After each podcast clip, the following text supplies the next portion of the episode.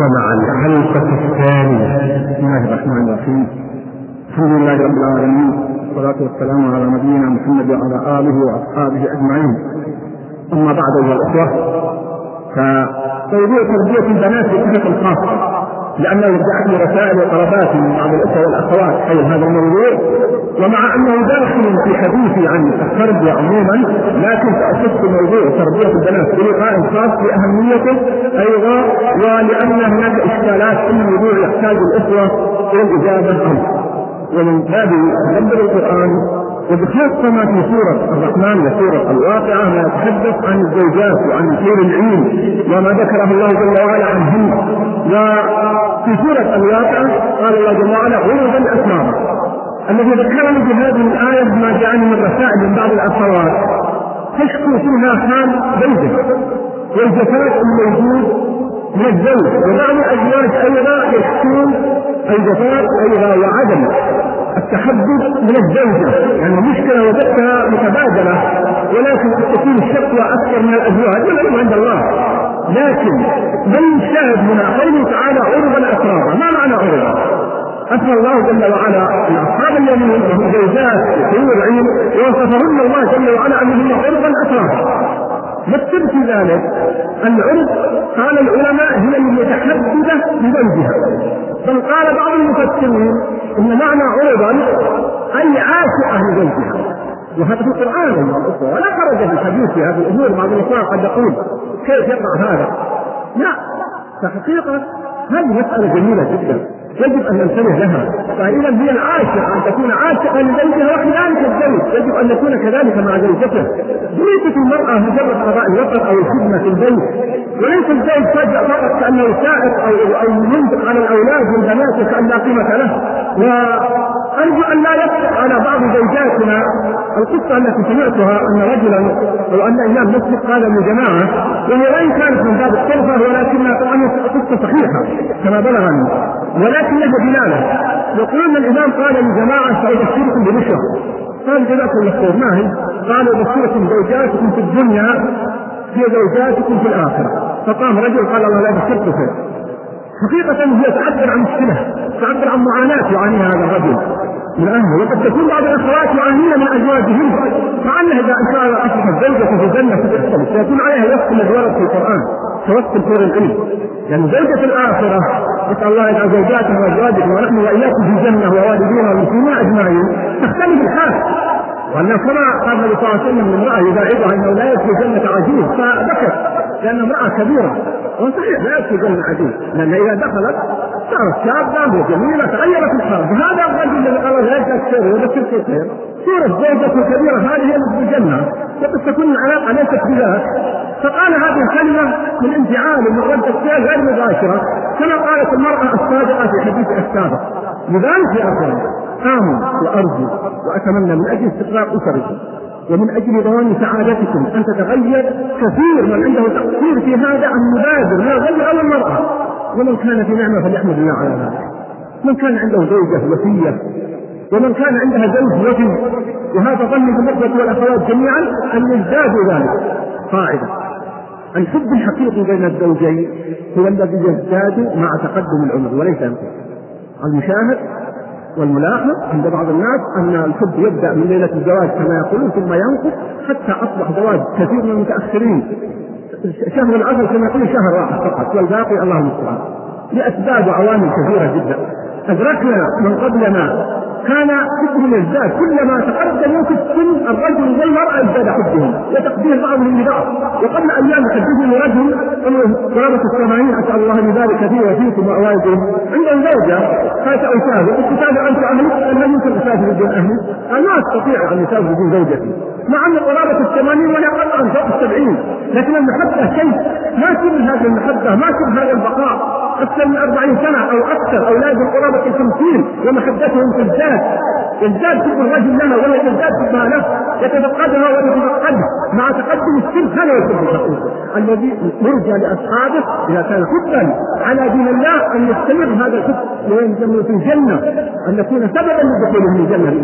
فيا أخوة الكرام هذا تنبيه لأن بعض الأخوات في بعض الرسائل بقيت حول هذه الرسالة التي جاءتني كل الأخت أو أي أخ من الأخوة يشكو زوجته أو الأخت تشكو زوجها.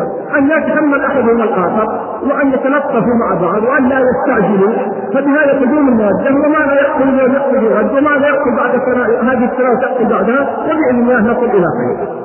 في تربية الأولاد أيها الأخوة من المشكلات التي وجدتها يعاني منها الأبناء أسلوب الأب في التربية أو الأسلوب كما قلت السلطوي لي لو سمحت سميت بهذا أي أن كثير من الآباء يتصور أن تربية ابنة فقط مجرد الأمر والنهي. أنا أقول لك نعم الأمر والنهي مطلوب. ولا يستقيم البيت ولا يستقيم الأولاد ولا تستقيم الزوجة إلا بالأمر والنهي. هذا في كتاب الله وسنة رسول الله صلى الله عليه وسلم. لكن إذا ما الملحظ هنا؟ الملحظ هنا هو أننا نغفل عن جانب مهم وهو أسلوب الحوار والإقناع. الحوار والإقناع نعم. يعني الأب يحاور ابنه؟ نعم يحاور. يحاور بنته؟ يحاور طيب الإقناع. خذوا هذا الكلام.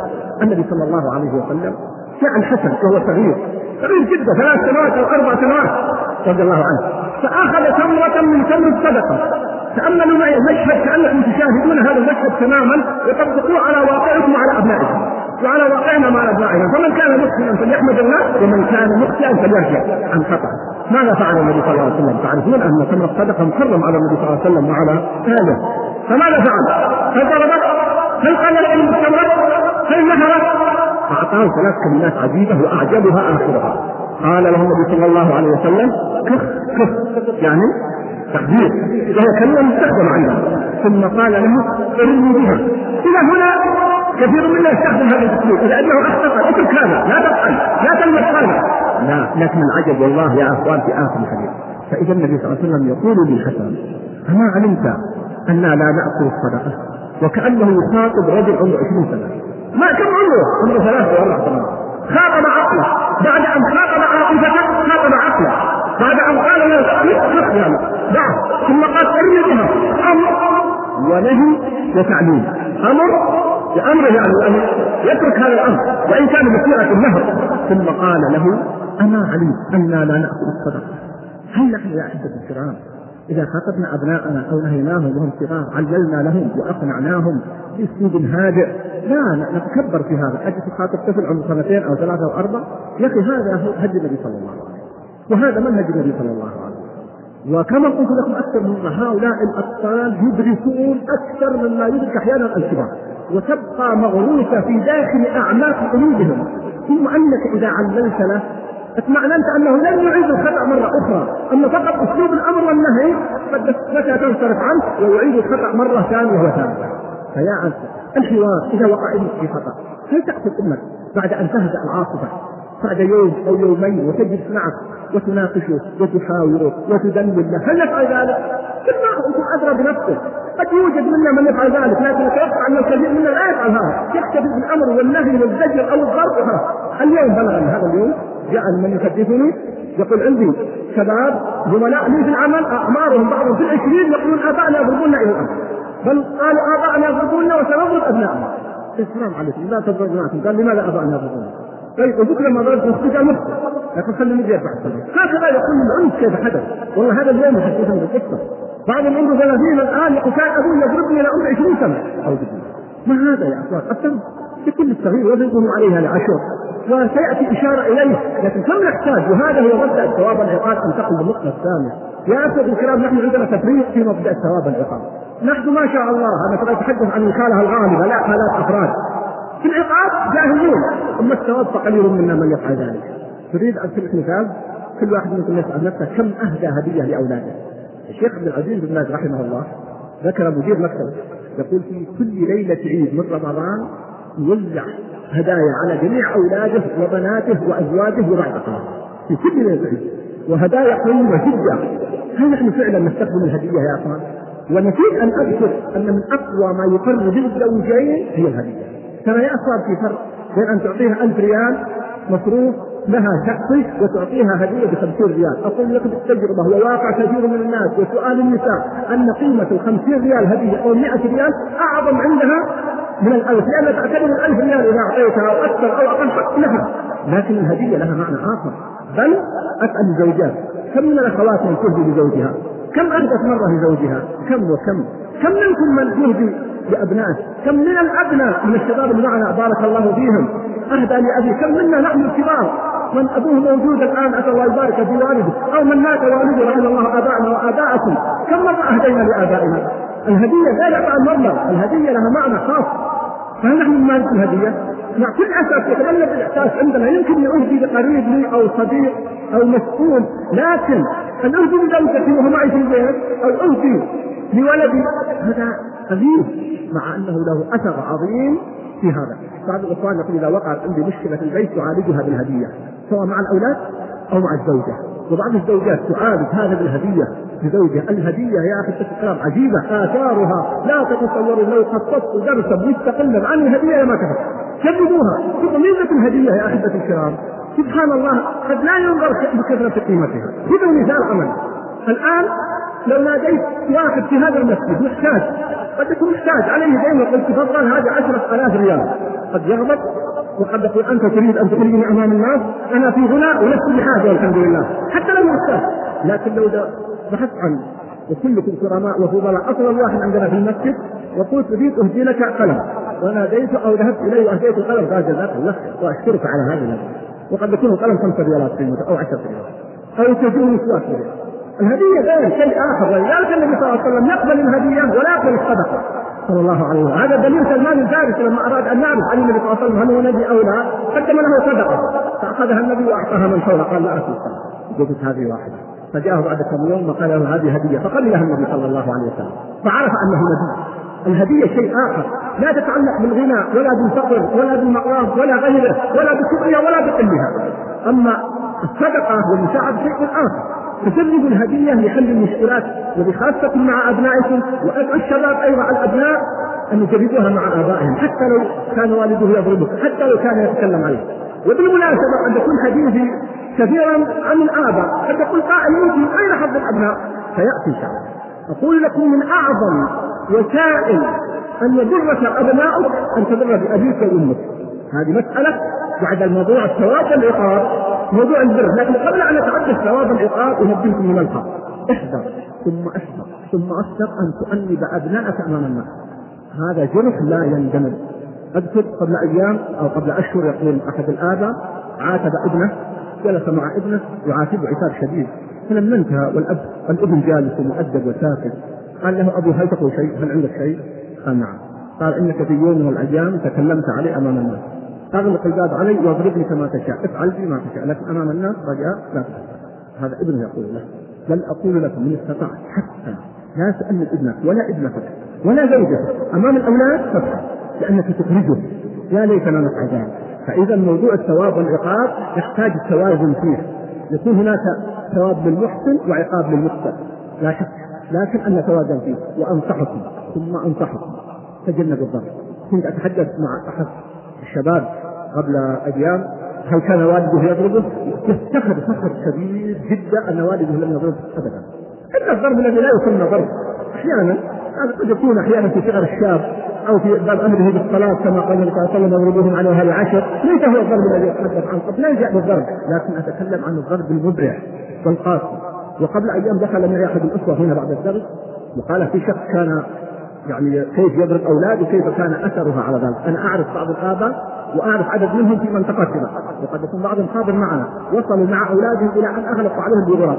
وما زاد أبنائهم ذلك إلا سوءا نسأل الله يصلحهم ويصلح ابنائنا وأبنائهم. فانتبهوا لموضوع الضرب الضرب كالكيد ما نقول لا يضرب لكن الأصل أن لا تضرب الأصل أن لا تضرب ولكن المفترض الضرب فهو كالكيد ويكون ضرب غير مبرح غير جارح واحذر الوجه كما حدث النبي صلى الله عليه وسلم.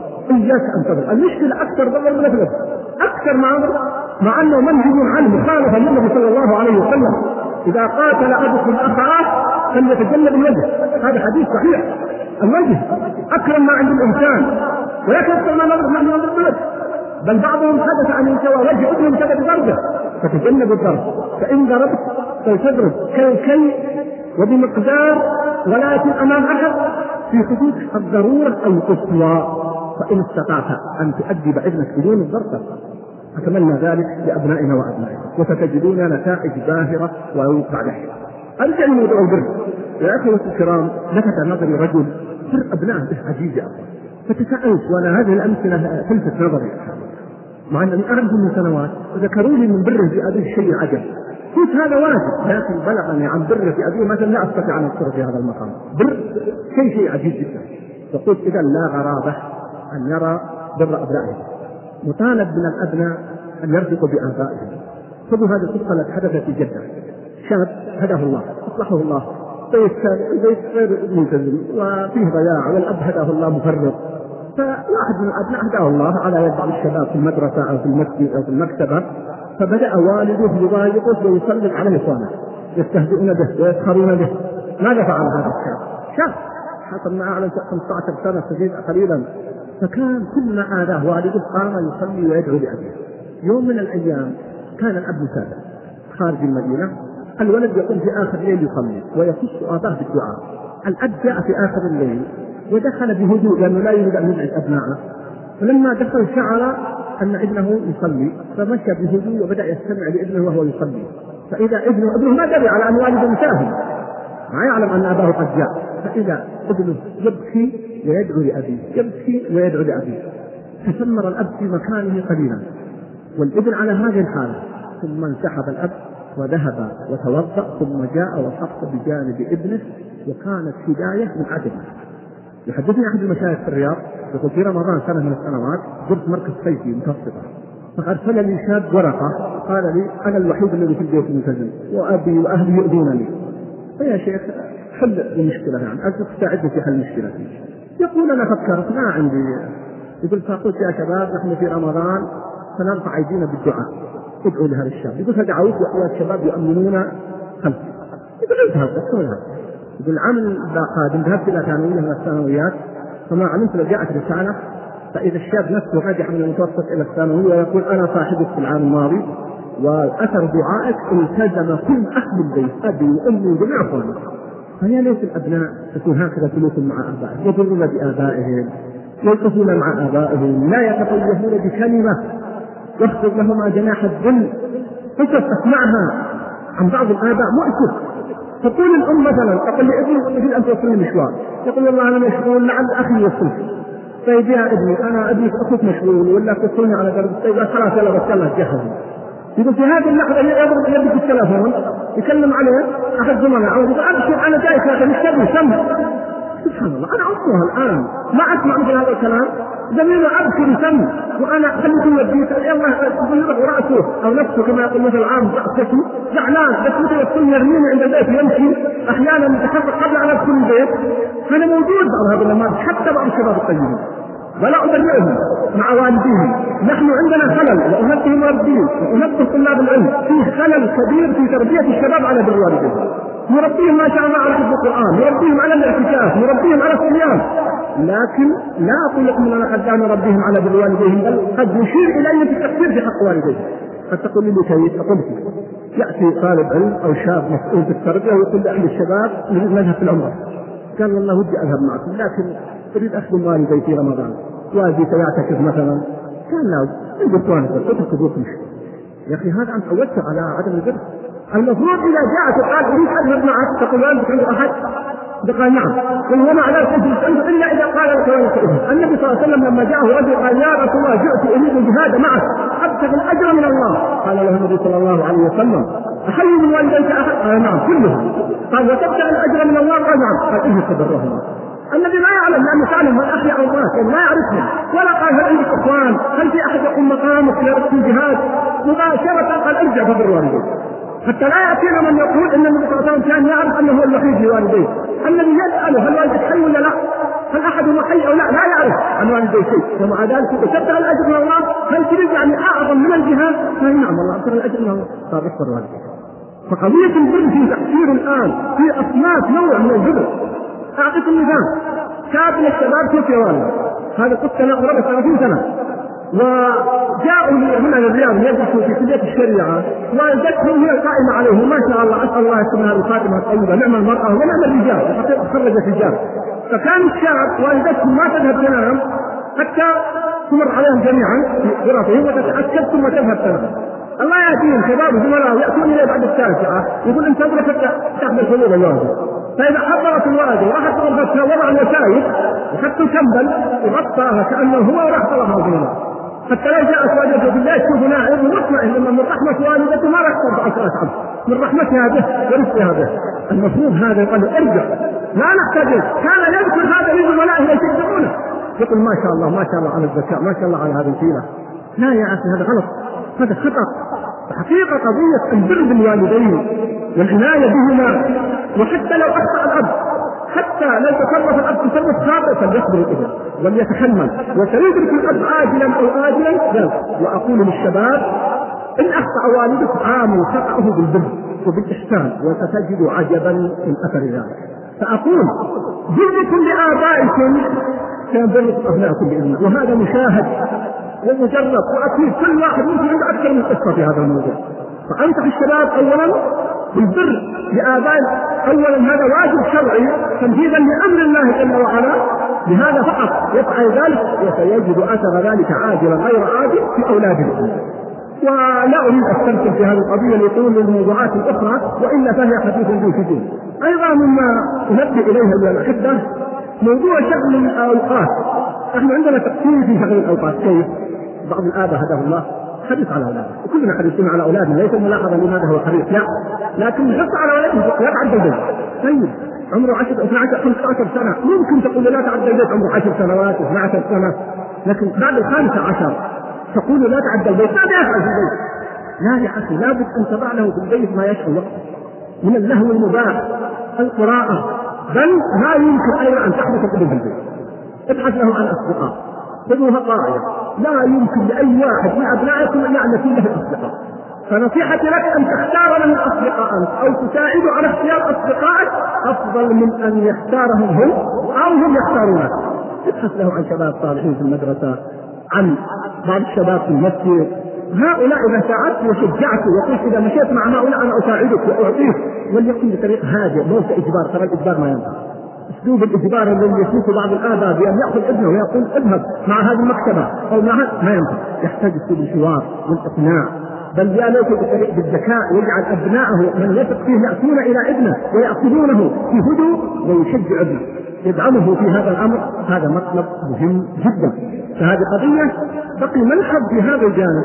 بعض الآباء يقول ابنائك يذهبون مع مع الأقارب. يا أخي أحيانا بعض الذين يفسدون مفهوم نحن نتكلم بصراحه يفسد بعض الأقارب ما لا يفسد عليه ليس مجرد أنه من الأقارب كافي خلاص ان يذهب مع ابنه بل أحيانا أخطر.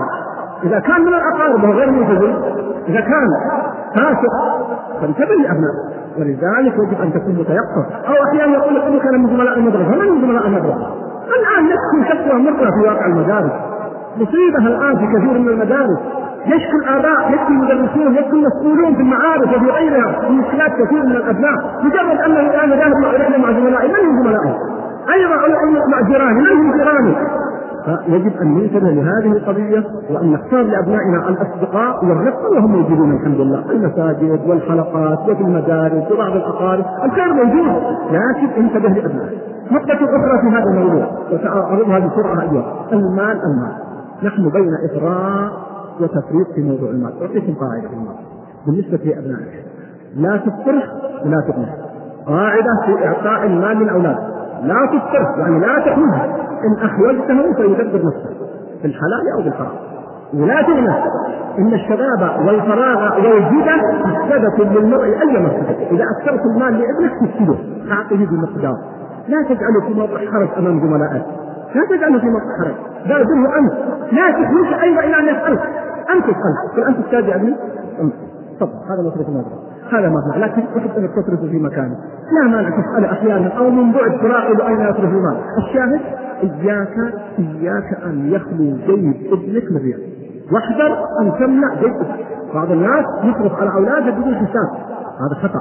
وقد يفسد نعم يفسد بعض الأبناء لكن يفسد الكثير كما هو مجرد مثال والحاجة أشد. فهذه قاعدة أرجو أن ننتبه لها. بارك الله فيكم في موضوع المال والتوازن فيه. أيضا مما أشير إليه في هذا الجانب موضوع التعامل مع الابن العاصي. هذه أتمنى إن شاء الله أن نخصص لها محاضرة. في القرآن عجب والله. تعجبت من مواقف في القرآن ومنها اذكر لكم موقفين. ياتيني بعض الاباء يقول أنا طردت ابني من البيت لماذا؟ قال يدخن طيب. إذا طردت من البيت التفصيل؟ بعض الاباء قال طردت ابني من البيت لماذا؟ قال ما يصلي مع الجماعة. طيب يصلي في البيت؟ قال نعم. طيب عندما خرجت من البيت تذكر في المسجد وين بروح؟ اسمعوا الآن نوح عليه السلام ابنه كافر. كافر. ومع ذلك يقول له وكان في معزل. ماذا قال أبوه؟ يا بني اعبد الله العباره ما قال يا فاجر يا عاصي يا كافر. يا بني. اركب معي يدعوه دعوة للإسلام ويدعوه للركوب ومع ذلك هذا الشيء لم يعاتبه الله لماذا قال لابنه اركب معنا إنما عاتبه الله لما قال يا رب انه من أهل قال الله سبحانه وتعالى ما ليس من أهل هنا موطن العتاب لأنه كافر. أما قوله اركب فلا هذا شاهد وتأملوه. الثاني وهو أعجب عندي. يعقوب عليه. موقف موقف أعجب ما رأيت. في هذا الموقف؟ القرآن هذا كتاب الله ما يتلى إلا للعمل ليس للتفرق. كيف؟ أحد اولاده من هو؟ يوسف ابناؤه ماذا فعلوا؟ خدعوه خدعوا والدهم خدعة مؤامرة. كما ذكر الله جل وعلا ما كنت لديهم ينكرون. يعني يتآمرون وينكرون هذا كلام القرآن ليس كلامه. ومع ذلك أخذوا أحب أبناء إليه في المكر والخديعة. ادعوا أنه قتل وأفقدوه. لما جاءوا إليه ماذا فعل أبوهم؟ لم يقل لهم كلمة قال بل سولت لكم أنفسكم أمر فصبر جميل ما قال اخرجوا اذهبوا لا أرى وجوهكم أبدا ولا بل قال صبر جميل إيش نقدر على هذا؟ أحيانا نطرد الابل لأن كسبنا 100 ريال أو 50 ريال أو تصرف في خطا يطرد ابوه من البيت. وهذا اخذ أحد ابنائه وليس بعد خليفه الطريق الطبيعي بالخدعة والمكر. ومع ذلك طبعا نقول هذا ثم بعد ذلك أصبحوا أنبياء عليهم وعلى نبينا الصلاه وعفى عنهم والدهم وعفى عنهم يوسف لكن يذكر القصة. قبل ذلك وهذا كما ذكر القرآن؟ ومع ذلك نعم. ويأتي أنا في رايي اعجب نعم. القصة الثانية لما أيضا ذهبوا بنيامين طبعا هم لم يخطئوا لكن والدهم مقتنع أنهم هم الذين فعلوها كما فعلوا مع يوسف. هم الذين فعلوها. ومع ذلك هم يروا أن فعلوا هذا مع يوسف وفعلوها مع بنيامين. ماذا قال؟ قال فصبر جميل. قال؟ عسى الله أن يأتيني بهما. عسى الله أن يأتني بهم جميعا. يعني حتى الثالث الذي الذي قارنه بيوسف وبنيامين النهجي نعم. ولو كان أبوه يرى أنه يشارك في المرة الأولى والثانية. يا أخوان وين نحن؟ وين؟ وين؟ والله عجب. ما قال عسى الله أن ياتي بهما جميعا ويسكت عن هؤلاء. لا.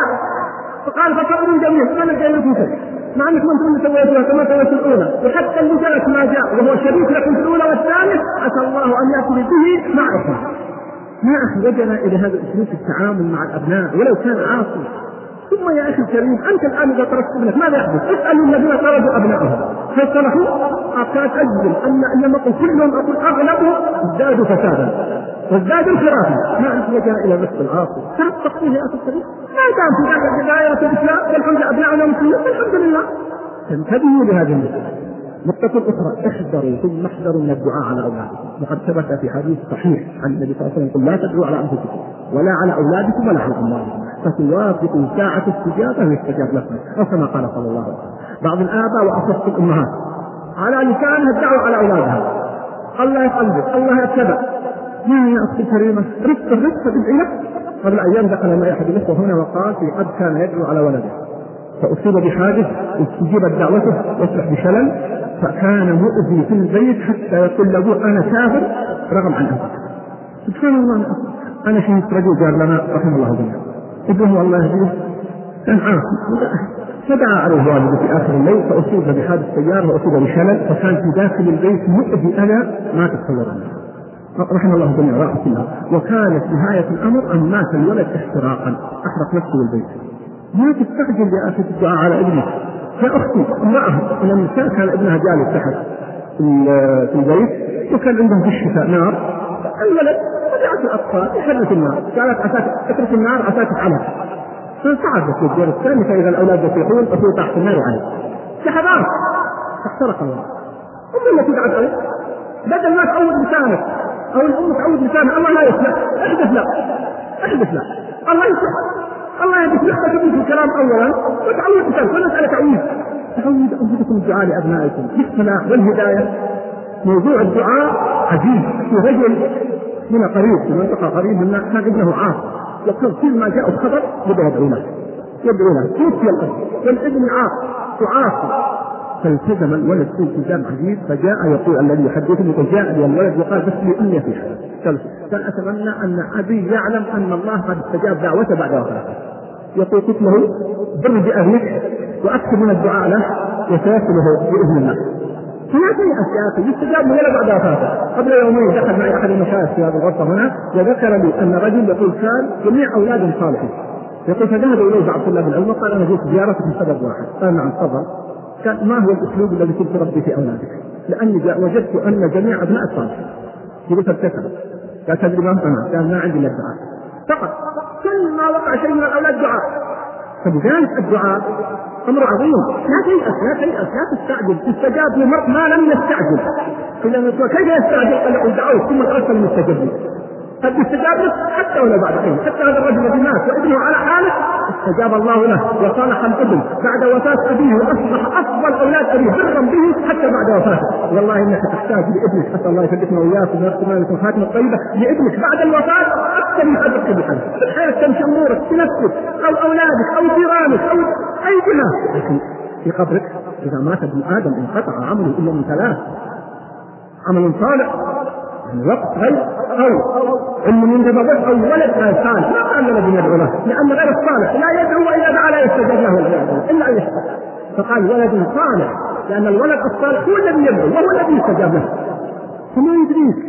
أكثر من الدعاء لأبنائكم ولذلك أقول لكم بهذه المناسبة. إذا حجبكم أمر فافعلوا كما يفعل النبي صلى الله عليه وسلم. كان إذا حجبه أمر فارجع إلى الصلاة. والله جل وعلا يقول واستعينوا بالصبر والصلاة.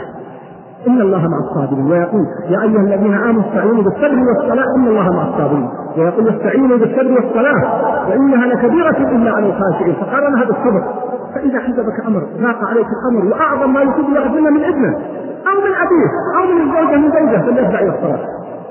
حدثتكم عن الاستغفار واثره جاءتني رساله من إحدى الأخوات تقول اليوم تقول جربت الاستغفار تقول اثره عظيم جدا في حل المشكلات. فجربوا لا تجربوا الاستغفار أستغفر الله. الذي جرب الذي لم يثبت الثابت الاستغفار. الاستغفار يا أخوان ذكر الله في القرآن في عشرات المواضع ومن أعجب ما ورد في قصه هود يا قوم استغفروا ربكم. يرسل السماء عليكم مدرارا ويزدكم قوة إلى قوتكم. قال العلماء إن الاستغفار ينفع في كل شيء حتى في هذه الآية هذا ما قالوا المفسرون أنه يزيد ويزيدكم قوة إلى قوتكم قال حتى في الجماع. فالاستغفار عجيب عجيب عجيب. ولذلك ما من نبي إلا دعا قومه الاستغفار. وذكرت لكم أكثر مره قصص عجيبه في موضوع الاستغفار. وآخر رسالة جاءتني اليوم عن إحدى الأخوات تقول نعم أنا أتعامل مع الاستغفار فوجدت له عجبا. لكن الاستغفار من قلب من صدق. التجاء إلى الله امس بين يدي الله. انسل ادعو الله جل وعلا استغفر تب وستجد أثر ذلك في أولادك. ثم أيها الأخوة الصلاة. الصلاة الصلاة. ويكفينا قوله تعالى وكان أبوهما صالحا. اثر الصلاه حتى على بل قال بعض المفسرين وكان أبوهما صالحا قالوا جدهم السابع وقيل وهو الأقرب ان والدهم. وهو الأقرب سياق الآيات. صلاح الاب يا أخوان لبيت الأبناء. أنا عاصرت رجلين. أحدهما موجود واحد موجود وكلهم من عائلة واحدة. واحد له ثمانية أبناء. كلهم خريجي كلية الشريعة وكلهم طلاب وهم من المشايخ والثاني توفي أولاده سبعة. كلهم من كبار المشايخ. منهم من هو الآن؟ من مشاهير المشايخ والبقية في الطريق. وكلهم يحملون أو في طريق من الأخذ بتاعت الدكتوراه في الشريعة. يعني في الشريعة أو في السنة أو في غيرها. كلهم. يعني كل أولاده. سبحان الله. لماذا؟ لما أعرفه من صلاح هؤلاء. وكان أبوهما صالحا. فصلاح الأب صلاح الأم يدرك الأولاد. فإذا أردتم كلنا نريد تربية أبنائنا فلنبدأ بأنفسنا فهو عاصم بإذن الله في هذا الأمر. مما أشير إليه إشارات سريعة نقطتين فقط. هل جربتم الرسائل كتابة الرسائل لأبنائكم وبناتكم؟ كل واحد منكم أتحدث عن الآباء عنده ابن هل جربت كتابة رسالة لابنك هادئة تكتبها بدون انزعاج تخاطبه في الأسلوب المناسب. جربوا هذا وتفعلوا هل جربت الأم الكتابة لأبنائها؟ ولبناتها؟ هل جرب الرجل الكتابه لزوجته؟ هل جربت الزوجة الكتابه لزوجها؟ أسلوب رائع جدا وخاصة إذا وفق الإنسان في أسلوب الكتابة لا أزيد عن ذلك. أيضا مما أقوله هنا أيها الأخوة قضية الاستشارة وعدم الاستعجال لا تستعجل يا أخي باتخاذ عقاب على مهما كان حتى مهما اخطا أنصحك بالاستشارة والاستخارة تشاور مع زوجتك مع أولادك مع بعض زملائك مع بعض المجربين يقول أحد الأخوة إن ابنه ارتكب خطأ كبير جدا يقول تعزمت اخترت قرار بطرده من البيت. لكن يقول لأني ألزمت نفسي بالإستشارة لم أنفذ القرار فذهبت استشير أشخاص أثق فيهم ولهم تجربة. يقول فنصحوني الا أفعل. يقول مر على هذا سنوات معدودة كما حدث والابن ما شاء الله. يقول في ذاك الوقت كان الولد عاطل عن العمل. وكانت له مشكلات يقول الابن الآن ما شاء الله مستقيم يصلي الليل وفي عمل من أفضل الأعمال يقول دائما اتذكر كيف لو أمضيت قراري وقرار ابني هل سيكون أحسن؟ فيا اخوتي الكرام استشيروا. اصبروا. الزموا انفسكم الزموا غضبكم استشيروا. استشر زوجتك. استشر إخوانك. استشر اخوانه إذا كانوا كبار. استشر بعض أقارب. استشر بعض اصدقائك بعض اصدقائه يحلون المشكلة أكثر ما تحبها دخل بعض اصدقائه في الموضوع. وبالمناسبة وهي النقطه الأخيرة هو هذا الموضوع اعتنوا بالابن الأول. عناية خاصة. ما أقول اعتمدوا صبروا على أخوانه لا. لا أقول أحبوه ما لا تحبوا أخوانه لا. اعتنوا بتربيته. إذا صلح الابن الأول يحمل عن أبيه خل لا يعلمه يحمل البيت عن أبيه. ويرى هذا عاجلا غير عاجل. فاعطوا الابن الأول خاصة أنه الأول ما في ينافسه ولا تزالون في بدايه الطريق. الحمل خفيف. فيسعن الأم والأب بالأول لا ياخذ بالدلال لأن مما يفسد الأولاد بالمناسبة الدلال الزائد. كثير من الاباء يفسد ابنه بالدلال. وأخذت الأمهات تفسد ابنها بالدلال. لا التربية غير الدلال. اشعار بأنه رجل أنه الأول؟ يا ابني أنا أكثر ما ينطق اسمك أكثر مما ينطق اسمي أنا. أكثر ما الان ينطق اسم ابنك أكثر من اسمه كيف؟ اسمك إبراهيم. واسم ابنك عبد الله. أكثر ما يقول لك يا ابو عبد الله. إذا الابن كله ينطق ما انت قليل من يقول يا إبراهيم قليل من يقول يا علي. يا أبو فلان إذا يا ابني أنت ينطق اسمك أكثر ما ينطق اسمك. فإذا أنا وان يكفي واحد إياك أن تقع رب هذه التربية. هدوء خلي يبقى الرجل من صغره قدمه في المجالس أشعره بالمسؤوليه حمله المسؤولية عود اولادك على تحمل المسؤولية وزع المسؤوليات عليهم في البيت كل حدود طاقته لا تجعل الأبناء يتكلون عليك دائما كأنك خادم في البيت أو الأم خادمه هل أنتم توزعون الآن المسؤوليات في بيوتكم؟ هل كل واحد من أبنائكم يعرف مسؤوليته في البيت؟ الابن الكبير له مسؤولية والثاني له مسؤولية والثالث له مسؤولية والبنت لها مسؤولية، نحن اعتمدنا على السائقين والخادم. أصبح مع كل أسف الآن عناية الخادم السائق في البيت أكثر من عناية الام والاب. للأبناء نقوم من الطعام لا يرفع الاناء بل لا يرفع الكأس الزجاج قد يضرب أحد الأولاد يخرج. نحن أسسنا تربية أبنائنا أحيانا في أسلوب من التربية حملهم المسؤولية. دائما من تحمل المسؤولية الأول. واجعل له قيمة أمام أخوانه احترام وتقدير وقل لهم الكبير. لا أقصد الأول فقط قل أن الواحد بينه والثاني فرق سنة أو تسعة أشهر فلا يحق من الآخر قل لا أسمح لأي واحد يتعدى على أي واحد من إخوانه الكبار ولا أسمح للكبار أن يتعدوا على الصغار بأن يرحمون.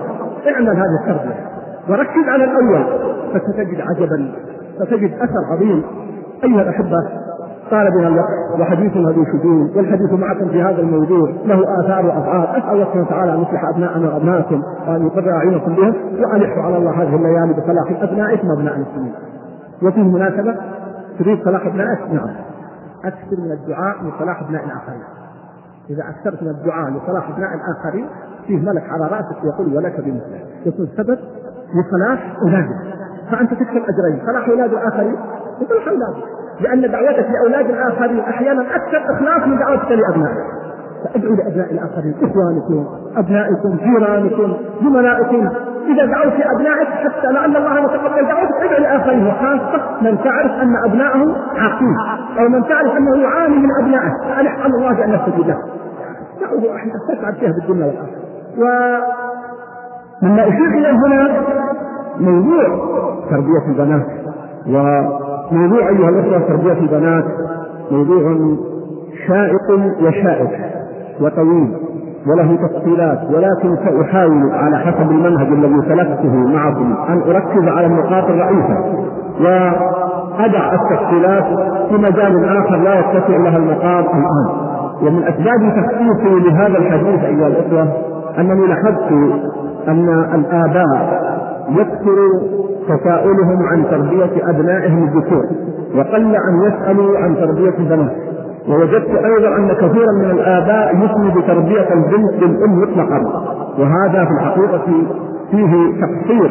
لا شك أن الامه مسؤولة مسؤولية كبرى عن الابناء والبنات وعن البنات بصفة أخف.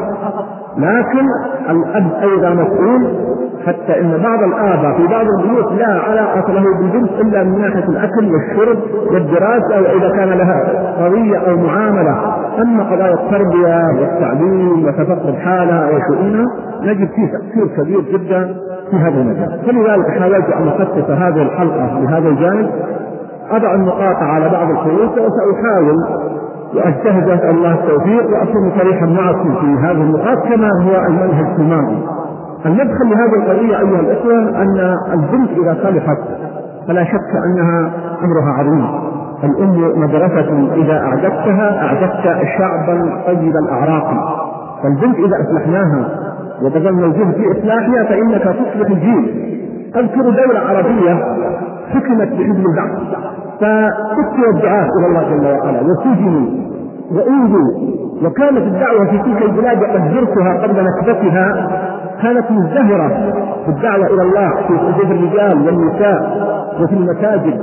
عندما ضربت الدعوة وأدخل الرجال في السجون وبعضهم إلى الآن له قرابة عشرين سنة أو أكثر من عشرين سنة لا يعلم هل هو حي أو ميت.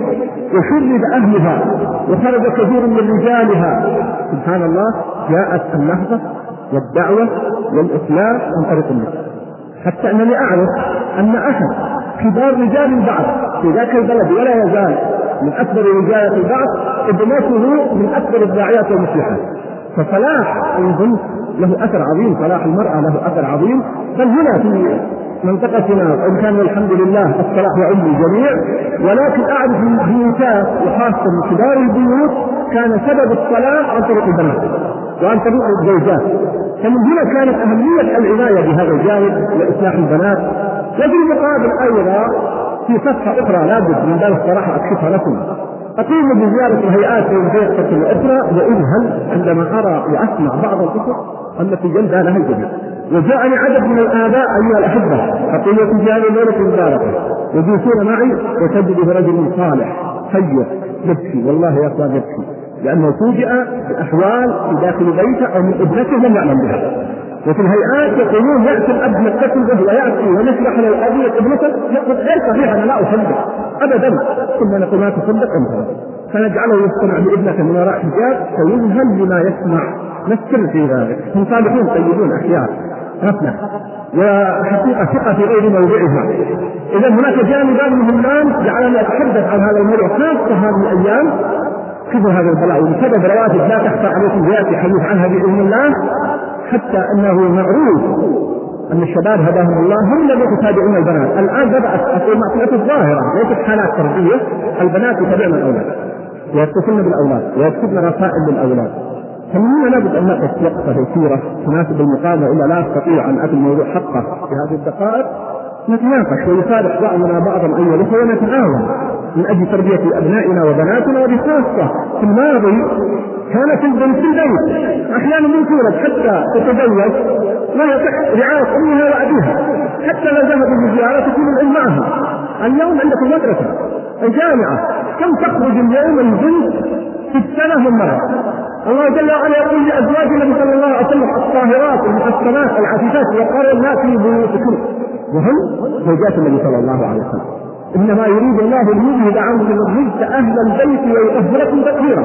خذ القلم وسجل كم تخرج ابنتك في السنة من للدراسه أو للعمل أو للاقارب فتذهل. يقول العلماء أن مجرد الخروج بحد ذاته يخفف الحياة ويقلل من الحياة. وذكرت لكم قبل أيام أن من الحقائق الثابتة الآن كان في الماضي المرأة وشاهدناها نحن ما أحد أتحدث عن نساء السلف، أتحدث عن نساء شاهدناهن قبل أربعين سنة، إذا مر الرجل مع الشارع والمرأة تمشي لصقت بالجبال حتى يعبر الرجال. اليوم رأينا وشاهدنا بعض الشباب وبعض الرجال الصالحين إذا مر بعض الفتيات هم يلصقون إلى الجبال حتى تعبر، هي ما تبالي. كل حالة موجودة في الأسواق وفي غيرها. فهنا يأتي الحديث عن هذا الموضوع وأسأل الله أن يوفق ويعين على الإشارة إليه. اولا أقول أيها الأخوة أفتح بحديث النبي صلى الله عليه وسلم كلكم راع وكلكم مسؤول عن رعيته. وقبل ذلك يقول جل وعلا يا أيها الذين آمنوا قوا أنفسكم وأهليكم نارا وقودها الناس والحجارة. ويقول النبي صلى الله عليه وسلم ما من أحد يسترعيه الله رعيه يموت يوم يموت وهو غاش برعيته إلا حرم الله عليه الجنه. الحديث الأول متفق عليه وهذا حديث صحيح. وقد ذكر النبي صلى الله عليه وسلم من رزق بالبنات فقال من ابتلي من هذه البنات بشيء فأحسن إليهن إن له فتنا من النار متفق عليه وقال صلى الله عليه وسلم كما في حديث مسلم من عال جاريتين حتى تبلغ جاء يوم القيامة أنا وهو ورم اصابعه أو جئت أنا وإياه هكذا يقول النبي صلى الله عليه وسلم. اذا البنات بعض الناس يعني إذا جاءوا بنات يتبارك ورد فيهم من الأجر ما لم يرد في الأولاد. وكذلك في سورة النحل إذا بشر أحد بالأنثى ظل يده مسودا وهو كبير. يتوارى من القوم من سوء ما بشر به. ينفق على من أن يبشر على طعام يحسنه وكذلك قرأ بعد ذلك وإذا بشر أحدهم بما ضرب للرحمن مثلا لماذا؟ السبب في ذلك. ليس أنهم يريدون البنات. لا هم يحبون البنات. لكن خوفا من العار وهم مشركون ويعبدون الأصنام ويشربون الخمر ويقعون في الفواحش ومع ذلك خوفا من العار يقتلون البنات. اذا الموءودة سئلت بأي ذنب قتلت. كانوا يقتلون البنات خوفا من العار وهم مشركون. وكيف الآن وكثير من أبناء المسلمين أو الرجال يفاجئون بمشكلات لا يعلمها إلا الله بسبب تفريقهم واهمالهم فيقول البنت تحتاج عناية وتربية وفيها من الأجر إذا كانت اثنتين من عال ابنتين جاريتين حتى تبلغ جاء وهو النبي صلى الله عليه وسلم كهاتين وجاء عليه صلى الله عليه وسلم. كيف التقارب بينهما أنا أعرف بعض القرآن عنده تسع بنات ليس عنده ولد. كل بنات. هنيئا إذا قام بحقوق الله جل وعلا بحقوق هؤلاء البنات. فإذا من الحكمة الله سبحانه وتعالى يهب لمن يشاء إناثا ويهب لمن يشاء الذكور. أو يزوجهم ذكرانا واناثا ويجعل من يشاء عقيما لأنه حكيم عليم سبحانه وتعالى. فمن عنده ابن واحدة أو اثنتين أو أكثر هذا الحديث يخصه وهو يخصنا جميعا. أريد أن أوضح أيها الأخوة أن البنت بطبعها سريعة التأثر والتأثير، البنت عاطفية. المرأة عموما عاطفية ولكن البنت بصفة الأسر عاطفية، ولذلك معروف الآن أن الأب يتأثر أحيانا أو الأم بالبنت أكثر ما يتأثر من الأولاد. قد يطلب منه الأولاد مطالب ويرفض لكن تاتي البنت وتطلب منه ويتاثر بها لأنها ضعيفة وعاطفية إذا كون البنت نفسيا عاطفية لابد من تبنى في اسلوب التربيه فهي سريعه التاثر والتاثير من هنا تتاثر بصديقاتها بصديقاتها بزميلاتها بأقاربها. بعض الاخوان يقول ابنتي اربيها عشر سنوات أنا وأمها على منهج وتذهب لزيارة بعض الأقارب مرة أو مرتين فتتأثر بابنتها. وكل ما فعلناه تتأثر بمده أيام أو أشهر وعيد ما في تلك البنت أو أثرت في ابنتها. فطبيعة البنت طبيعة التأثر والتأثير، كيف الآن بآلات اللهو والفساد وغيرها أمام الناس؟ أين أن ينفذ غياب دور الأبوين؟ في دراسة أجريت في جامعة الملك سعود على البنات أثبتت 70% من طالبات جامعة الملك سعود أنهن ممن شاركنا بالإستفتاء أنهن يعانين من الفراغ العاطفي. تقول لا أجد من أشكيله، تكون الأم ربما ما تجد مع ابنتها وخاصة مع فارق التعليم أحيانا تكون الام غير متعلمة وتجد بينها وبين حاجز قد تعلمها الطبخ أو الغسل أو غير ذلك لكن البنت تحتاج من يعالج الفراغ العاطفي لديها. وتجد الأب غالبا لا ينجز عنه تقول غالبا أنا اتحدث عن الحالات الغالبه لا يجلس مع ابنته يا ابنتي تعالي ابنة تشكي يكتب لها رسالة يطلب منها رسالة. فالفراغ العاطفي هذا يعاني منه حتى إنه أجرت دراسة أخرى أيضا وذكر عدد من الطالبات نسبة كبيرة جدا أنها تتمنى أن تجد من يصلح له بمشكلاتها وهمومها وخاصة أن البنت بالنسبة للولد أقل في الخروج فتكتب لديها الهموم والمشكلات تحتاج من تفرغ له. ولذلك إذا وجدت البنت صديقة لها أو زميلة بدأت تفرغ بل أقول لكم واسألوا الهيئات عن ذلك. أسأل الله لا نحتاج إلى هذا لكن باب التعلم والاستفادة والاختيار قد لا تفضي إلا لأصدقائها أحيانا. وخاصة أن شياطين الإنس والجن يصطادون بناتنا بطريقة خبيثة جدا. وسائل متعددة خاصة مع وجود الهاتف والجوال وغير ذلك. بل الانترنت يؤدي دور ساشير إليه بعد قليل. البنت عندها جوانب عاطفية. هموم تحتاج من تفرغ له اولى من تفرغ له. هي أمها. فإن لم يمكن فأبيها أو الاثنين لا مانع أن يجد. ممكن في الحياة أن تجد مع ابنتك وتقول يا ابنتي بلاد مسكين بلاد مسكين. إذا كنت تجد منها خرج اكتب لها رسالة ودعها تكتب لك رسالة. قد تستحي البنت أن تبدي همومها وشجونها وخاصة الشؤون العاطفية. هذا الجانب العاطفي إذا تراكم عند البنت يؤدي للانفجار ويؤدي وسيله لاصطياد أهل السوء والتأثر بالكتب التي تقرا وغير ذلك. جانب آخر موضوع الرقابة ايها الاخوه تكرر ما قلت في الأولاد. فرق بين الرقابة والتجسس. الحذر. ثم الحذر من التجسس على الأولاد بنين أو بنات لكن الرقابة مقبوله لاننا في غفله أعطيك مثال يحدثني احد الاخوه قبل سنوات هذا الكلام. قبل أكثر من 15 سنة فكيف اليوم؟ دخلت على أختي تسلم عليها. وهي أسرة صالحة. وهي رجل أيضا فاضل ولا يزكي على الله ولا يزكيهم على الله. يقول قلت لها أين فلانة؟ هي تكفر هي تكفر قالت إن في غرفتها الداخل. ممكن تشتغل في البيت؟ تنظف البيت. كنت أريد اسلم عليها قالت امرها في غرفتها. فتحت الباب. فإذا البنت معها كتاب تقرأ فيه. لما راتني فجأة بحركه يقول لاحظت انها غريبة أبعدت الكتاب. يقول قامت وسلمت علي قلت له ممكن إيش الكتاب هذا؟ قالت لا اذاكر قلت لا إيش الكتاب؟ قالت لا كافي اذاكر كتاب التكلم خالها قلت أخذت الكتاب فإذا هو كيف تكسبين الأصدقاء؟ كتاب خفيف جدا يعلم البنت كيف تكسب الأصدقاء، كيف تغلق الرقم، كيف تتصل بالهاتف، كيف كيف تطلع للسوق، كيف تفعل، ابنه من اسره طيبه تقول انها تقف زي الذاكر ما شاء الله في الغرفة. على ميلادك وعلى طيبتك. نعم. فعندنا غفله في هذا الجانب. وما أريد والله يا أخوان أعيدكم بأمثلة لكن الأمثلة هي التي تبنى صدق والله لولا انها تفرغت القصة مرتين من أكثر من أب. والله إنهم من الصالحين. واحد منهم يقول لي سبع سنوات ما فاتت الصلاة. واحد منهم من الدعاة لا نام اهله تنزل البنت. وقال أهل نائمين اما في الهاتف أو غير ذلك أو تقرأ أو شاهد فيديو أو شاهد فيلم أو غير ذلك غفلة نحن في غفلة في طيبة زائدة. ما تتجاهل يا أخوان سبحان الله. ان يأخذ لو عنده رأس من الغنم؟ ما يهمه حتى يسميه هي الراعي لا يتركه في الشارع. فكيف من الأولاد ومن البنات؟ والبنت أشد. احبة الكرام لا أريد أن أكتب من هالامثله لانها حساسه وشديدة. لكن اكون لا نزال في غفلة. أنا ما أكون متهم بناتي لا والله أعوذ بالله. من اتهم الناس فقد أفسدهم. ومن قال هلك الناس فهو أهلكهم أو أهلكهم في روايتين وحديث صحيح أنا ما ادعو لهذا لكن مرة أخرى الانتباه اليقظه وتقول عبركم الله سبحانه وتعالى أمر أخذ الحذر من العدو في مواضع عدة من القرآن. كذلك الآن واللي كما تعلمون الشوارع تعد بشباب هداهم الله وأصلحهم الله. يتبلغون عن هذا الأمر. لإذاء النساء لإذاء الرجال حتى لإذاء المارة والمتسوقين لابد أن نحسن ونحفظ بناتنا عن هذا الأمر. إذا أقول هذا جانب مهم في هذا الموضوع ذكرت مجلة حياة وهي مجلة فيما أعرف عنها فيها خير أنه يوجد حالات الاكتئاب هذا رقم معي أمامي في دراسة يعني عدة من النساء في المجتمع السعودي نعم في المجتمع السعودي أكثر من خمسين ألف حالة اكتئاب. يعني خاصة في النساء بسبب الفراغ العاطفي والإشكالات الموجودة عند البنات وما يقرأن وما يشاهدن مع غفلة آبائهم وتأثر في الزواج. مما أشير اليه هنا فأقول أيها الإخوة موضوع أنا ذكرت الذي سالتم إن شاء الله العلاج بعد قليل ليس كان هذا من العلاج أن لا نغفل عن ومن أخطر ما يقع فيه الكثير وهذا مع كل اسف أصبح موضوع الدشوش وموضوع الإنترنت وموضوع الهاتف الجوال الهاتف وأخف من الهاتف الجوال وأسوأ من هاتف البطاقه وكل هذه ارقام الدشوش احدثت فساد في مجتمعنا وقد تحدثت عن هذا قبل أكثر من عشر سنوات في كتاب وشريط موجود عن البث المباشر وما قلته ما عاد إلا شيء يسير مما وقع والله المستعان. الآن الإنترنت في أرقام وإحصائيات من الفساد الذي يحدث في الإنترنت وخاصة الاب والام كنت عند الإنترنت. وقد تكون بنت ذكية وكان تطلع تجاهد موقع إسلامي.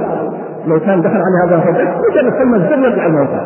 ولكن قد ترى أشياء أخرى. أنا ما قلت البنات يفعلن ذلك لكن موجود وثابت ودراسات. يستطيع الاب الذكي لأن طبيعه الأجهزة تخزن ما رؤي فيه ان يعرف ماذا ترى ابنه فترون عجبا في هذا الأمر وإن شاء الله أن لا تروا ذلك. وأن لا تشاهدوا ذلك وأن لا يكون بناتنا يفعلن ذلك. لكن لا نتساهل في موضوع الإنترنت. موضوع الهاتف وبالذات الجوال لأسوأ ما البطاقه حتى أمس وصل أحد الإخوان انه ثبت بعض البنات يكون مع أربعة جوالات خمسه جوالات. البنت الواحده إلى خمس جوالات جوالات البطاقة. مما يدل على ان في مشكله لماذا البنت مع خمس جوالات؟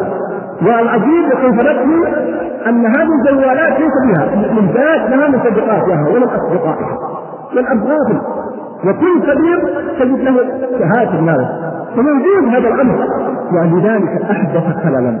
أعطيك مثال الله حضناتنا بناتكم مثل أحوالنا أحوالكم بنت بيت من البيوت. ما عنده تلفزيون لكن عنده حارس أو عفوا سائق وعنده غرفة وعنده تلفزيون هذا قبل الدش. يجي الله يحفظنا وإياكم يستر على بناتنا. يجي بإحدى البنتين حامل والثانيه صدق مسارتها لماذا؟ لأنهن إذا نام أهلهن ذهبنا إلى الساعة وانظرنا إلى التلفزيون هذا التلفزيون والبيت ما في تلفزيون قالوا هذا سائق من برا. قد يكون شافع قال الله المستعان. اشباه المسلمين؟ وعنده تلفزيون البنات إذا نام الأهل واطمأنوا على نوم الاهل ذهبنا إلى الساعة اكتشفوا واحدة حامل والآخر قد صدقت بشرت الله يحفظنا وإياكم. إذا كان هذا البيت الذي لم يكن تلفزيون وحدث فقط لأن السائق عنده تلفزيون خارج الآن من عندهم الدشوش في داخل بيوتهم. وأقرأ عليكم هذه القصيدة كتبتها إحدى البنات لأبيها. تشكو حالتها بعد أن جلب أبوها الدشوش. وترك البنات عند الدشوش ينظرن ويشاهدن ماذا حدث. حدث لهذه البنت ما يحدث لكثير من البنات في هذا الواقع فكتبت هذه القصيدة أقرأ. وهي معبرة ومؤثرة وتشكو حال وتعبر عن حال كثير ممن وقع في هذا البلاء وأدخل الجيوش على بناته وزوجاته وأهله. تقول له وقد كبت بكارتها وذهبت رؤيتها ثم جاء أبوها يلومها. لما اكتشف أنها قد كبت بكارتها يلومها ويعتب عليها ويؤمدها وقد يكون ضربها ويحملها المسؤولية فإذا هي تصف حالتها وحالة أبيها بهذه الأبيات تقول كفى لوما أبي أنت الملام كفاك فلم يعد يجدي الكلام بأي مواجع الآلام أشكو أبي من أين يسعفني الكلام عفافي يشتكي ويموت طهري ويغطي الصرف بالألم احتشام سهام العار تغرس في عفافي وما أدراك ما تلك السهام أنا العذراء يا أبتاه أمست على الأرجاس يبصرها الكرام. أبي من ذاك يقبلني فتاة لها في أعين الناس اتهام. جراح الجسم تلتئم اختبارا وما من عرض إن جرح الفئام أبي هذا عفافي لا تلمني فمن كفيك دمته الحرام زرعت بدارنا أطباق فسق تلاها يا أبي سم وتام ابي حطمتني وأتيت تبكي على الأنقاض. ما هذا الحطام تخاصمني على أنقاض ظهري وفيك اليوم لو تدري الخصام زرعت الشوك في دربي فأجرى دم الأقدام. وانهد القوام هناك وما ابرئ منه نفسي ولست بكل ما تجري ألام. أبي هذا العتاب وذاك قلبي يؤرقه بآلام استقام ندمت ندامة لو وزعوها على ظلال قوم استقاموا كفى لوما ابي انت الملام كفاك فلم يعد يجد الكلام. هذا صح بعد أن تقع الواقعة يكفر كف ولماذا لم تمت هذا البلاء الآن في البيوت يا أحبة الكرام انتبهوا إلى هذه القضية. الدشوش التلفزيونات الافلام الهاتف المجلات الخميئه الرسائل. أجريت في مدرسة ثانوية في إحدى المناطق لم أسميها قام مدير التعليم جزاه الله خيرا بالاتفاق مع الموجهات بتفتيش مدرسة ثانوية. الله يحفظنا وإياكم. الله يحفظنا وإياكم. وجدوا نسبة كبرى في كل حقيبة طالبة مصائب. ولا صور رسائل فلاء في ثانويات من ثانويات في دولة مجاورة من دول الخليج لم أسميها يحدثني أحد المشايخ يقول أجريت دراسة في عدد من ثانويات ذاك البلد والله يقول وجدوا في بعض الثانويات نسبة فقد البكارة 100% وبعضها 90% وأقلها 80% في بلد مجاور ليس في بلدنا بلد مفتوح وبلد سياحي في ثانويات. الأجر والدراسة في هذه الثانويات. لا تتساهلوا يا أحبتي الكرام؟ حذاري حذاري استيقظوا انتبهوا إلى نبدأ خطوة خطوة أول ما نبدأ بتربية الأولاد والبنات من الصغر على تقوى الله جل وعلا. في اللباس ترى ما تلبسه البنت وهي صغيرة فتلبسه كبيرة لأن الأساس قاعدة في الحياة. كل ما نقص الحياة فذهب حياتها ذهبت حياته. والحياء لا يأتي إلا بخير. بعض الآباء يتساهل مع البنت في لباس تبدو السابعة الثامنة العاشرة. حتى يحدثني أحد الرجال توفي رحمه الله يقول ذهبت مستوفى قريب في منطقة قريبة منا فجاء رجل ودخل معه ابنته ابنته يقول عندها قرابة 12 سنة يقول والله نصف كفيها والثوب إلى قرب الركبتين يقول الناس في المستوفى يدهشون ينظرون إليه. فأخذت وقلت يا أخي الكريم ألا تغار على ابنتك؟ قال إيش في هذه بنت صغيره ما بلغت؟ سبحان الله العظيم سمعت ما بلغت. عائشة تزوجت رضي الله عنها وعمرها ست سنوات. الشافعي يقول رحمه الله يقول رأيت جدة عمرها 21 سنة. ونحن نقول بنت زوجها وهي صغيره عمرها 21 سنه والشافعي يقول رأيت جدة جدة ما الام موجوده عندنا. عمرها 21 سنة. وهذا صحيح. انت تجد الناس صحيح تزوج تسع سنوات. نعم. فتأتيها بنت عمرها عشر سنوات. فتتزوج بنتها تسع سنوات أو عشر سنوات؟ يأتيها بنت. فتصبح الاسم جدة أو أقل من ذلك. وهذا عمرها 12 سنة صغيرة فالتساهل في هذا الجانب ابدأوا بالبنت تربيتها من الصغر. فكل في جوانب مريئة. اليوم حدثني أحد الإخوة أسأل الله أن يحدثنا ويصلح أبنائنا وأبنائنا وبناتنا. يقول عندي بنات صغيرة. يقول عندي عودتهم أمهم بارك الله فيها أنها توقفهن للصلاة وبالذات لصلاة الفجر يقول يوم من الأيام جاء من السفر فقبل الأذان يقول نام الناس يقول صلينا فقالت الأم يقول البنات قلت لا البنات صغار. واحد عمره عشر سنوات واحد عمره ثمان سنوات. أسأل الله يصلحون أجمعين. وابناء وأبنات يقول لما ما استيقظ من يوضح البنات الكبيرة على في عمرها عشر سنوات وتوضأت تصلى. الصغيرة جلست تبكي ليش قال ليش ما يقصد الصلاة؟ يا بنتي انت مسافر وما كان أبدا. أنت ما كنت تقول إن اللي ما يصلي فجر غضب الله عليه. أنا الان رد غضبان عليه. يقول تبكي والله ما هدأتها ولا سكتها إلا ذهبت وذهبت اشتريت هدية وجئت بها ووعدناها أن نؤمنها بكل سنه عندها سنه يمكن التربية الصالحة الهادئه تصلح العلم في استجابة من البنات الآن يا أخوان اللي انتخبت في جماعة تحفيظ القرآن من رب أبشركم أكثر من 100 دار وأكثر من أربعين ألف امرأة وفتاة في منطقة الرياض فقط أو مدينة الرياض. هذا خير عظيم. قبل 20 سنة ما كنا نعرف الا بنتات محدوده يكون عند بعض البنات حلقات تحفيظ القرآن. الآن أكثر من 100 دار لتحفيظ القرآن في الرياض في المساء واللي تحقيقاتهم ترافق أكثر من 40 ألف امرأة. الخير موجود البنات صالحات موجودات داعيات الحمد لله. الآن أصبح مشاهير دعاة قرأت قبل أيام على جدول. جدول محاضرات للنساء. كلهم رجال النساء والحمد لله. هؤلاء تيمم تربيه صالحه فنبدا بالتربية من الصغر لا تتساهلوا وابشروا ستجدون الخير من البنات من النساء. أنا أتكلم عن التساهل عن التفريط عن إهمال البنات مع السائقين أو في الأسواق أو في المدارس أو غير ذلك. مدرسات الآن تستطيع بي يذهبن يدرسن مسافه 150 كيلو يوميا. اطلعت مثلا تقول ما سبحان الله. هو لا يجوز هذا شرعا واي مخالفه شرعيه توقع في هذا البلاء. فأطلوب الأخيار والسيارات داعيات. الآن ما شاء الله ما شاء الله. تكاثر في الجامعات. نساء.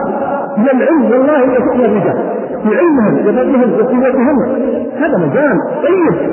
ربوا بناتكم. كم يفرح بواحد إذا وجد ابنته أو اخته داعيه وطالبه علم المتوجهه للخير امس يذكرون الاخوان عن الصدقات التي جمعت البارحه أسأل الله أن يبارك في أموالكم وفي أهلكم. يذكرون ما جاء من التبرع الذي لفت نظرنا كثرة التبرع بالذهب من النساء. غير الأموال. الخير موجود وعنصر الاسلام موجود. والاصل في جماعتنا ونسائنا يا هو الخير والشر هو الطارئ لكن تساهلنا تفريطنا ادخال هذا على كله هذه الوسائل هي التي أحدثت ما أتحدث عنه. والا فهذا الاصل في بناتنا وأمهاتنا ورجال ونساء والاصل في في حسن الفطرة. احفظوا هذا الجانب ابداوا بتربيه بناتكم من الصغر. لا تتساهلوا. ثانيا من الفراغ أنتم طالبا في البيت اما المدرسة أو لغيرها. تمنع فراغها في وسائل الحمد لله. في وسائل كثيرة. جماعة تحفيظ القرآن في المساء الكتب الطيبة. الأشرطة حتى بعض الأفلام. أنا أقول لك أفلام. من بعض الأفلام والحمد لله التي عرفت. بالتزامها بالدنيا لا مانع بها. درعا للمقصدة هل معناه أننا نغلق على البنت تغلق عليها الغرفة أو فقط نريدها في المطبخ؟ أو في الكنز؟ أو تمام هل نستطيع. لابد أن نعد الفراغ لديها. فإذا كانت تجلس في الصباح؟ ونعرف من تذهب وعن صديقاتها المدرسة تسألها أمها وتسأل مديرة المدرسة. بعض الناس ما تذهب إلى المدرسة تسأل المديرة ولا تسأل المدرسة لماذا لا تأخذ الأم ثلاثين بعض المدرسات وتسأل عن ابنتها. ومع ذلك تجلس في الفسحة وفي الفصل تتذكر ابنتها. ثم تختار لها صديقات التجريبات يأجرنها يتصلن بها. لا مانع. يعني المهم أن تمنع فراغ البنت بالكامل. ما بين دراسة وبين عمل في البيت وبين قراءة ومذاكرة وزيارة أقارب في آخر الأسبوع وفي العطل. نمنع البرنامج تجربة تستقيم به. نذهب بها للمحاضرات. محاضرة أقيمت في مدارس الرياض قبل شهرين. حضرها أكثر من عشرة آلاف امرأة. حقيقة لما قيل لي هذا الكلام ما صدقت لاني قلت لكم خيال. 10000 امرأة لأن المرأة حتى تذهب إلى المحاضرة. معاناة.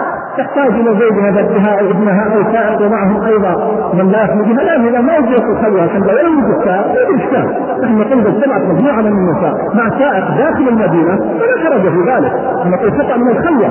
فمع ذلك فبعد يومين كنت أتحدث مع إحدى قريباتي قالت إنني حضرت المحاضرة في مدارس الرياض. فقلت هل صحيح؟ طبعا اقامتها جماعة تفسير القرآن.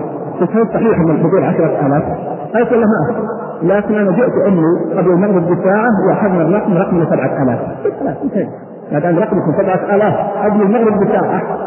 يمكن العدد أكثر من 10000 10000 الآن لو نقبل هذا الرجال 10000 هذا هائل. فكل العنف كان موجود التربيه موجوده لكن نحتاج نركز على هذا. أنا أتكلم عن الغفله والبعد وإلا فالعنف في المرأة عاطفية وطيبة وسرعة الاستجابة. فركزوا على هذا احببكم الله أيضا مما أشير إليه هنا موضوع الزواج ايها الاخوه الآن في ظاهرة عندنا وهي ظاهره العموم. وهذه الموضوع تحتاج تفصيل ليس هذا مكانها لكن في خلل عندنا من منكم يعرض ابنته على أعوذ بالله أعرض بنتي؟ هذا عندنا مع كل أسف. لماذا ما تعرض عمر رضي الله تعالى عنه عرض ابنته على من؟ على عثمان وعلى أبي بكر حتى. وكلهم يعتذرون لأنهم كانوا يعرفون أن النبي صلى الله عليه وسلم سيأتيها حتى. نعم. فكانوا يعرضون بناتهم بل امرأة جاءت امام الصحابه تعرض نفسها. وما قيل أنت لا تستحي. تعرضون نفسك. فعرض نفسها على النبي صلى الله عليه وسلم في حديث سهل رضي الله تعالى عنه. سهل بن سعد. فعرضت نفسها فقلد النبي صلى الله عليه وسلم فيها النظرة. قلدت فيها النظرة. وقعدت ثم اسرع يعني لا حاجة وجهها فقام أحد الصحابة قال يا رسول الله إن لم يكن حاجة فبين فجاء الحديث الطويل الذي فيه مليء بالأحكام الشرعية وفي المهر وفي طريقة عديد حياته. ثم زوجه النبي صلى الله عليه وسلم في نهاية المطاف. زوجه هذه المرأة على آيات من القرآن على أن يعلمها آيات من القرآن. الشاهد هنا ما قال النبي صلى الله عليه وسلم أو الصحابة ألا تستحيل تعلمون نفسك هي امرأة تعرف نفسها. أنا أقول لا تعرف نفسك قد كنت لها ضرب والمرأة مثلها وضع لكن أنت ابحث عن زوجك. أنا اسمع بعض الآباء أنا مستعد إذا جاءني شاب طيب مستعد أتكفل بالمهر بالكامل. بل مستعد اسس له البيت. إذا يا أخي الكريم أنت اختر الشاب الذي يناسبك وكل الشباب يتمنى مثل هؤلاء البنات. يغلب عليه بشيء مناسب. إذا إذا تستحي ان تعرف أنت مباشرة أدخل وثيق يعرف وسهل عليه المهر. سهل عليه المهر سهل عن التكاليف. إذا تكون أنت اخترت لابنتك البيت المناسب إذا ما وافق الأول يوافق الثاني أو الثالث أو الرابع وخاصه ان بلادنا الحمد فيها من الشباب الطيبين المستقيمين الأخيار الكثير لا تنظر إلى جانب الدنيا. انظر إلى جانب إيمانه واستقامته وعقله ورزانته يجيء من الظروف التي تساعدك حتى تسعد ابنتك. وإذا سعدت ابنتك ستسعد أنت باذن الله.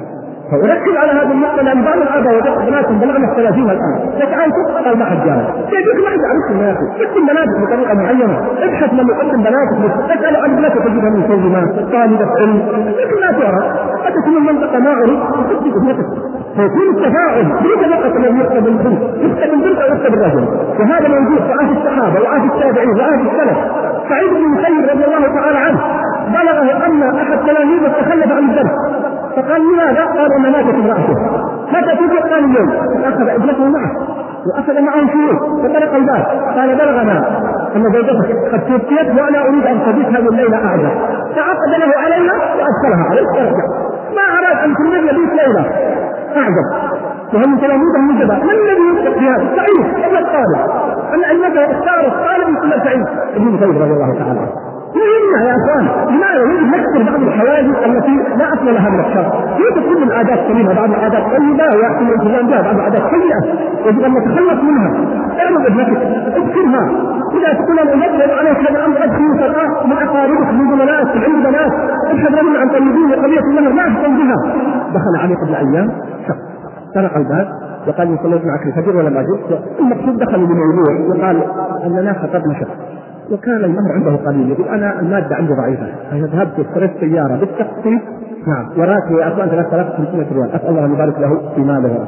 أو 73 ريال. معه شهادة. وأعرف الرجل أنا شخصيا. من عائلة أسرة كريمة. لكن ظروف المادية صعبة. قال لما جاء الولد ونحن اشتريناه لابنتنا كذا وكان مهره قليل جدا. لا نستطيع أن نكمل فذهبت اشتريت سيارة بالتقسيط. وبعتها بعد ذلك. وعملوا في التورط المعروفة. من أجل أن أكمل مهر ابنتي مع أنه فقير. لكن يقول الشيخ والله في سعادة تهون بالنعمه وهو فقير. فكيف نحن والحمد لله كثيرنا أغنياء؟ مستعد يزوج بنت ويدفع المهر وزياده تكتب لبناتكم الرجال الصالحين. وخاصة ان يوجد من كتاب كتاب الله من الشباب. هؤلاء الذين لا يستطيعون أن يتزوجوا. يرجل صعبه خففوا على الناس المهر. خففوا التكاليف. لا داعي للمباهات في الزواجات وفي الحفلات. أسألنا عن التسجيل قصر زواج. قبلته اجار القصر طلب أنه سبعين ألف. فسألت أخي البنت والدها متوفى قلت هل صحيح أنها أجر القتل سبعين ألف؟ قال لا كذب قلت أنا بلغ لا تسعين ألف. والله والله أخي تسعين قلت لا تتقن الله. طيب إذا كان أجر القتل تسعين ألف وأسرة عادية لا من كبار الأصفياء وساعة النساء في هذا مشكلة. الطلاق قيد على قبل من أيام أقل أقل تكلفة أقل تكلفة 100 على 100 ألف 100 ألف لا تأثر أقل درجة 100 ألف. نفس القبل الحجر إذا عادية ما تقول سبحان الله كان يوم يكون وما تجد أن يبارك في هذا الزواج. كم تزوج النبي صلى الله عليه وسلم؟ على 12 أنقية وإنشا كما في حديث عائشة رضي الله عنها. فاطمة. من فاطمة؟ في مكانها ومقامها في الدنيا والآخرة. يقول النبي صلى الله عليه وسلم لعلي أعطيها مهر. قال ما عندنا قال أين برعة الفطمية؟ برع مهر لفاطمة رضي الله تعالى عنها. احجبوا الزواج على البنات، احجبوا المهر على الناس، اكتبوا لبناتكم من تقون دينه وأمانته وعقيدته ومجتمعه وسلوكه وأخلاقه حتى تفعل. ثم أشير إلى هنا لا بد من تفعيل علاقة الأم بالبنت، قلت لكم بعض الأمهات هداهم الله تقتصر علاقتها ببنتها في أمور العامة، ومن أهم ما أن الأم والأب بقضية تعليم البنت الأحكام، اكتشفت أن بعض البنات بعد أن تزوجت جاء زوجها يسأل عن أحكام في العادة في الحيض. قلت سبحان الله. يعني الآن ما جاءت العادة إلا بعد ما تزوجها لا امرأة 20 سنة تقريبا. طيب كيف؟ قال ابد أهلها لا يكلمونها في هذا الموضوع. لم يعلموها أحيانا تكون عليها العادة وتصلي عليها العادة وتخرج معه وتعتمر في أحكام شرعية تتعلق بالبنت.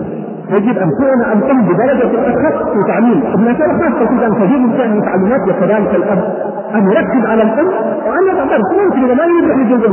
يضع درس للاولاد أو للبنات وفإذا أكثر من بنت يمكن درس عليهم فيما يخصهم أيضا لما ركز عليه هنا موضوع الحجاب يا أخوان.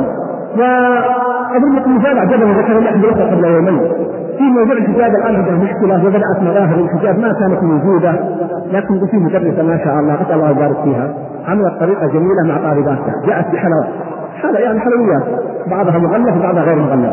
قالت الطالبات اخترنا. كل واحدة تختار فأغلب الطالبات اللي كلنا اخترنا الخلاط المغلف. وتركنا الخلايا المفتوحة. في فتحت عن الخلايا يتركنا مفتوحه فلما خلص قالت لماذا نحط الخلايا اللي عليها غلاف؟ قالوا لأن اللي ما عليها غلاف قد أصابها الغلاف.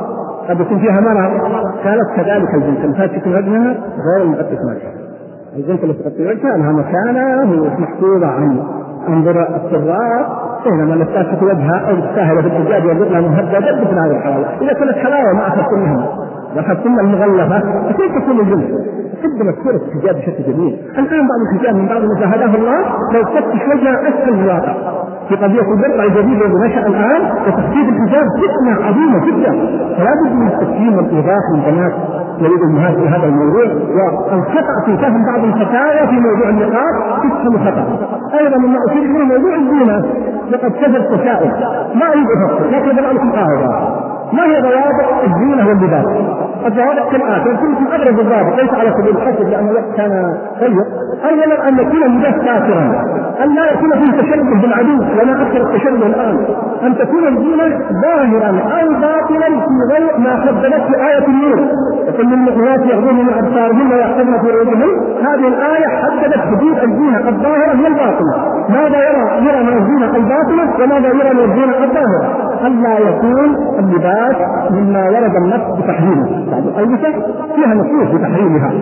إذا وجدت هذه الضوابط انتهت المشكلة وقبل النقطة الأخيرة أقول أيها الأخوة الحياء الحياء والعناية بهذا الجانب. و لا بد من تفعيل دور المؤسسات القائمة الآن، عندنا دور المؤسسات أبشركم طيبة للنساء جمعيات نسائية الحمد لله، جمعيات تحقيق ساعدوها، فعلوها، الذي يستطيع منكم يشارك في محاضرة أو درس فليفعل، الأخت التي تستطيع أن تلقي دروس أو محاضرات أو تفعل، الذي لا يستطيع يستطيع أن يدفع مساعدة لأنهم يعانون من نقص في ميزانياتهم لأن قائمة على التبرعات.